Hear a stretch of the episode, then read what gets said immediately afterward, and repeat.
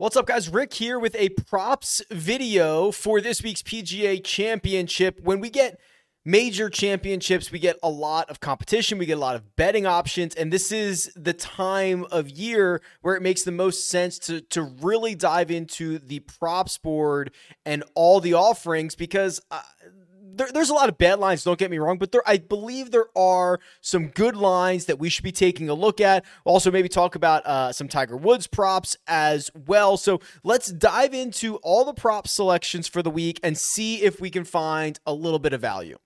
I'm currently just perusing around uh, DraftKings Sportsbook. I mean, I'll admit there's a lot of bad bad props. Like you should never be betting the hole in one props, 80 to 1 for each individual golfer to make a hole in one. Just it's such a sucker bet. But the one that did uh, catch my attention is is something called to lead after round one and win. Okay, well, to lead after round one and win the golf tournament. It's not going wire to wire where you have to lead after each round of the golf tournament, but obviously the guy who leads after the first round is uh more likely, or at least on a better path to actually winning the golf tournament. Just for example, you know, Jon Rahm, 45 to 1 to lead after round one and win the golf tournament. Well, he's 11 to 1 to win the golf tournament, and he is 22 to 1 to be your first round leader. So we're kind of like, putting them together a little bit. I guess if they let you parlay it, that would be a much better number. But this one caught my attention, and I was thinking, how often does this even happen? How how often or how likely is this from historical standpoint? Well, I, have got the data. So here's what I found. So I've got 1,149 uh, tournaments loaded in right here. That's PGA Tour events, it's major championships dating back to, well, the majors go back to 1980. And of those 1,149 instances, uh, the winner led after the first round 202 times. That's about 17.5% of the time. And what you'll note is some of these guys more recently, if you remember, Jon Rahm did it just in Mexico a couple of weeks ago. Like when Sam Burns won at Innisbrook, um, he won the golf tournament, was the first round leader, but did not was not in first after the second and third round. Same with Tom Hoge. He was not in first after the second round. Matt Jones, Patrick Reed, not in first after their recent wins. So it, it's obviously rare. Only 17.5% of the time it's going to happen, but uh, it's not unheard of. So let, let's look at it from just a major championship standpoint and see if those numbers are a little bit different. Major championships, it's a little bit less, but a similar number 23 out of 151. Uh, Dustin Johnson, the most recent to lead after the first round and then go on to win the major. Uh, Scottie Scheffler led after rounds two, three, and four at the Masters, but he did not lead after the first round. So it's about 15 to 17.5% of the time that this is actually occurring. So when you start to look at the odds, Jon Rahm 45 to 1, Justin Thomas 50, Xander 80, Hideki 80, it looks like they're kind of just taking the outright win odds, multiplying them by 4 and saying if you lead after the first round and win, these are the odds. So it's not it's not great, it's close. If you wanted to just add a little extra something to your outright, I don't mind doing it this way, but um, there are obviously some guys who uh, play better than others in the opening round. So this is the holy grail. This is my website, rickrungood.com. You can filter this data by basically any way you want. What I have loaded in right now is since the start of the 2020 season, so this season and the last two seasons, who are the best players in round one? Well, Jon Rahm is gaining 2.3 strokes per round in the opening round, and that's 51 different opening rounds. And you can see gained 6.3 in Mexico, led after that round, gained 6.7 at the Farmers, gained 6.4 uh, at an event that he played on the European Tour in Spain. Like he's capable of going and getting really, really hot. Uh, Patrick Cantlay is another one. Patrick Cantlay plays very well in the opening rounds, 2.1 strokes gained. He's second to Jon Rahm. Scottie Scheffler is like fourth or fifth on this list, depending on how much of a sample size that you want to use. And then Xander Schauffele uh, also gets off to a hot start. In fact, actually, hold on. Let me go back to Scottie Scheffler because I think I saw something crazy there. Yeah, Scottie Scheffler has not lost strokes to the field in the first round in one, two, three, four, five, six, seven, eight, nine, ten consecutive tournaments. Wow. That's very, very strong. So if you're looking to make this bet, uh, which I think is okay. I don't think it's great. I would probably take a flyer on Cantlay or Xander to potentially get that first major championship. Guys that play historically well in round one, and then also uh, have the upside to win golf tournaments. And then uh, Scottie Scheffler would kind of be like, uh, uh you know, any way you slice, slice this, Scottie Scheffler is going to be one of the most logical uh, options. Scheffler fifty to one to lead after round one and win. Xander is eighty to one to win after the first uh, to lead after the first rounds and win. Patrick fifty five to one. So those are the odds there. I think they're they're okay. They're obviously not losing money on this, but there are some guys that I think are better suited for it than others. They also, uh, DK Sportsbook, that is, they also have these player parlays, which is a golfer to win this week's PGA Championship and the U.S. Open.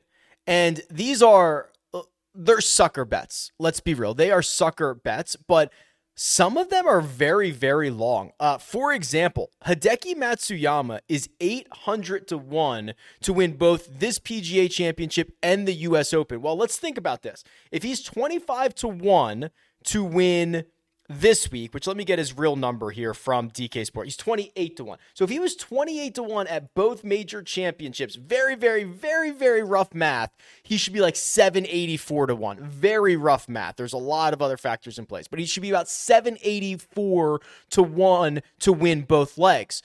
Well, when he whoever wins this PGA championship is likely to be much shorter at the US Open. So if you say Hideki's going to be 28 this week and then he's going to be 15 at the US Open, it's closer to like 420 to 1 is what his true odds are. Again, a lot of issues with that, but I would not mind uh, and you're going to lose this so often, but I, I would not mind an 800 to 1 flyer on Hideki winning each of the next two legs because that's the price on it right now. And really, of the other guys that are 800 to 1, Shane Lowry, Will Zalatoris. Lowry won the Open Championship a couple of years ago. Zalatoris does not have any win on his PGA Tour resume. Like, uh, Hideki very easily the cream of the crop there. Um, again, and what the odds are likely to be, 800 to 1 is I guess it's not the worst thing I've ever seen. Obviously, very unlikely, but if you're looking for like one of those $5 flyers, that's not bad. There is uh, one prop on DK Sportsbook that I think you actually uh, immediately have positive EV on. We'll, we'll talk about positive EV in a second. Uh, and, and almost every single time you place a bet, uh, it's always negative, and when you walk into a casino, it's it's always negative. I think there's a one percent edge, which sounds small, but when you're usually giving up 10, 15, 20 percent, we'll take it. On this one here, will the winner be in the final pairing? And yes is minus 250. And uh, that is generally implying there's a lot of calculations you can do here. There's there's that's generally implying that's going to happen about 71% of the time historically, and I understand that uh, historic, you know, results have not that doesn't dictate future performances. Historically, uh, this has happened in 109 of the last 151 majors. So that's 72% of the time. So something that's happened 72% of the time um, is being offered to you like it is going to win 71% of the time. Obviously, again, very, very small edge. We'll find bigger edges, but most edges are minus 10, minus 15, minus 20. And when you start to look at uh, recent years, so just going back and looking at the last, what is this, 32 majors, the winner has come out of the final pairing, what appears to be, whoops, let me make sure I count all of these up. What appears to be did I miss any? Yeah, I did. 26 times, 26 out of 31. So now we're talking about an even higher percentage number. What's that? 26 divided by 31. That is 84% of the time. So even in recent history, uh, the winners come out of the final group, the final pairing, much more often. So this is one that I think I think I like. I know it's minus 250 and you want to come on here and you want to get multiples of, of your of your investment, but that feels like uh, a decent one here out of the gate. The worst wagers that you can make besides the the hole in one wagers are probably the player winning margin ones. You know, Cam Smith to win by two or more shots, 40 to 1. To win by four or more, 70 to 1. Like that's already built into his to his odds. And when and he doesn't care about that. I hate it when bets uh, when the the golfer you're betting on or the athlete or the team or whatever when their goals do not align with yours it's bad. Cam Smith doesn't care if he wins by two, three, or four. If he has, if he's got a five, a four shot lead on the 18th green, uh, you know he's not trying to make that putt. He's trying to get home in two. He's trying to get home in three. It doesn't matter, right? Scottie Scheffler punted away a couple of strokes on the 18th hole on Sunday at Augusta National. What four putting there? Um, because it didn't matter. Didn't matter, and would have spiked all of those wagers for you. So I, I, I hate those more than anything. Um, let's dive into more. So Prize Picks has started to release uh, their prop market for the week, and I imagine more are going to come out. If you haven't played on Prize Picks, it is available in a lot more states than uh, sports wagering is, which is great. So a lot more people have access to this. Very simple over unders um, that you can. I I believe you really have an edge on. I I've made a lot of videos about this. I have a website um, that I that I have a dashboard that allows you to to look at all this stuff. So um, I, I believe there's an edge here. So what I noticed is uh, I'm going to get to strokes and I'm going to get to birdies or better here in a second. Um, I saw they have this, which is so brilliant. They did this for the Masters as well. It's called holes played. And they basically are going to set most of the guys at 36 and a half holes played. So it's really just going to be like, are they going to make the cut? That's their way of saying, is this golfer going to make the cut? If you think they are, you take the over. If you think they are not, you are going to take the under. So the way that this works on prize picks I could choose Tiger to go over on 36 and a half, and then I could, you know, pick Scottie Scheffler under 71 and a half first first round and that would pay out um you know 100 would pay out 300 so it'd be three times return on my investment so the, the big kind of secret with prize picks um is that they have guaranteed payouts. So no matter what the true odds of these events occurring are, they pay them all out like they are even money, which they are all not. So, for example, um, if you go to Bet365, this was the only place I, I saw had to make the cut props up yet. You will see Tiger Woods here is minus 150 to make the cut, more likely than not. Now, obviously, there's a little bit of Tiger juice in there, whatever. We can we can argue back and forth. Um, but he this the the wager at prize picks is being being treated like even money even though he is the favorite to make the cut. And what i imagine is they're going to release a lot more of these holes played props with other guys that are minus 150 or minus 160 this is the entire premise behind the website that i created rungoodprops.com that's a website that just shows you which of the props on the board are at prize picks are the largest favorites. Because when you start building entries with favorites instead of things that are even money, you have an advantage. Real quick, just so you can hammer home the point here. So this this prop here, this shots on goal prop, um, is actually minus 170, which means it's 60% likely to happen. Prize Picks thinks it's only 50%. Uh, San Francisco versus Colorado, first inning runs allowed, the over, minus 175. So that that's the whole premise, right? You can go to Run Good Props, you can check it out. But the premise is find the bets the props that are more most likely to win and and and smash them at prize picks. Um so uh, I saw 36 and a half holes played for Tiger. The over, that's kind of interesting. I don't mind that at all, especially because we know that that is the uh, the favorite side of it. Uh, I imagine more of those are going to come, and we can com- compare those as well. Uh, here are the stroke props. They've got Tiger at 74 and a half. Then they've got the, the notable suspects, you know, anywhere from 70, 71 and a half, 72 in some cases. And these are all for round one. And then I saw this one. I saw John Daly, 83 and a half. That's fun. How about that? That's fun. So, um, I have on my website, I have, I have all of John, I have all PGA Tour, Korn Ferry Tour, European Tour, Champions Tour rounds. John Daly, here's his profile has not been good on the Champions Tour. Okay, he has been. Uh, he does not have a top twenty-five this season. He's been losing strokes consistently. So just his last couple of starts DQ, T65, T42, T59, T66, 27th, withdrawal, T58, T31. Not good. Not good at all. Uh, he did play the PGA Championship last year, lost 20 strokes to the field, shot like 80. Let me go back and actually look at what he shot. He shot 85 and 86. Uh, now, that Kiawah was very, very difficult. But you could argue he was playing better before that, right? He had a T10 uh, on the Korn Ferry a couple of weeks before. He had a couple of top 25s before that. He was, I would argue, he was playing bit better uh, on the Champions Tour than he than he is right now. And uh, there's going to be wind out there on Thursday, right? And especially if he has an afternoon tee time, I, I'm not sure that number's high enough. So 83 and a half for for John Daly, I, I think I think it's over. Um, and then looking at Tiger, so uh, we can kind of make an old man entry here.